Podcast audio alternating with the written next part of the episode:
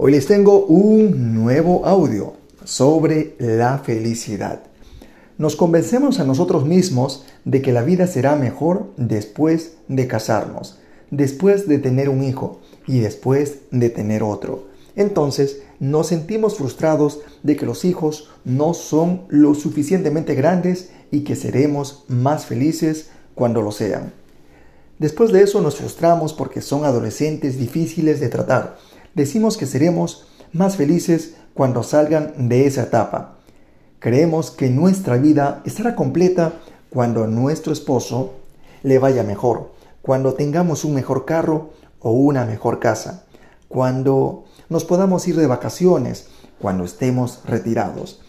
La verdad es que no hay mejor momento para ser felices que ahora. Si no es ahora, ¿cuándo? Tu vida siempre estará lleno de retos. Es mejor admitirlo y decidir ser felices de todas maneras. Por largo tiempo me parecía que la vida estaba a punto de comenzar, la vida de verdad, pero siempre había algún obstáculo en el camino, algo que resolver primero, algún asunto sin terminar, un tiempo por pasar, una deuda por pagar. Entonces la vida comenzaría.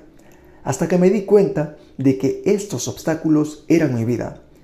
Esta perspectiva me ha ayudado a ver que no hay un camino a la felicidad. La felicidad es el camino.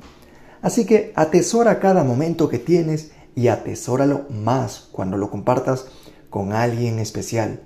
Lo suficientemente especial para compartir tu tiempo. Y recuerda que el tiempo no espera por nadie. Así que deja de esperar hasta que termines la escuela, hasta que vuelvas a la escuela, hasta que bajes o subas 10 kilos, hasta que te cases, hasta que tengas hijos, hasta que tus hijos se vayan de casa, hasta que te divorcies, hasta el viernes por la noche, hasta el domingo por la mañana, hasta la primavera, el verano, el otoño, el invierno o hasta que te mueras, para decidir que no hay mejor momento que este para ser felices. La felicidad es un trayecto, no un destino. Trabaja como si no necesitaras dinero. Ama como si nunca te hubieran herido.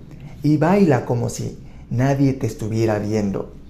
La felicidad no está en lo que opinen los demás, está en lo que decidas tú.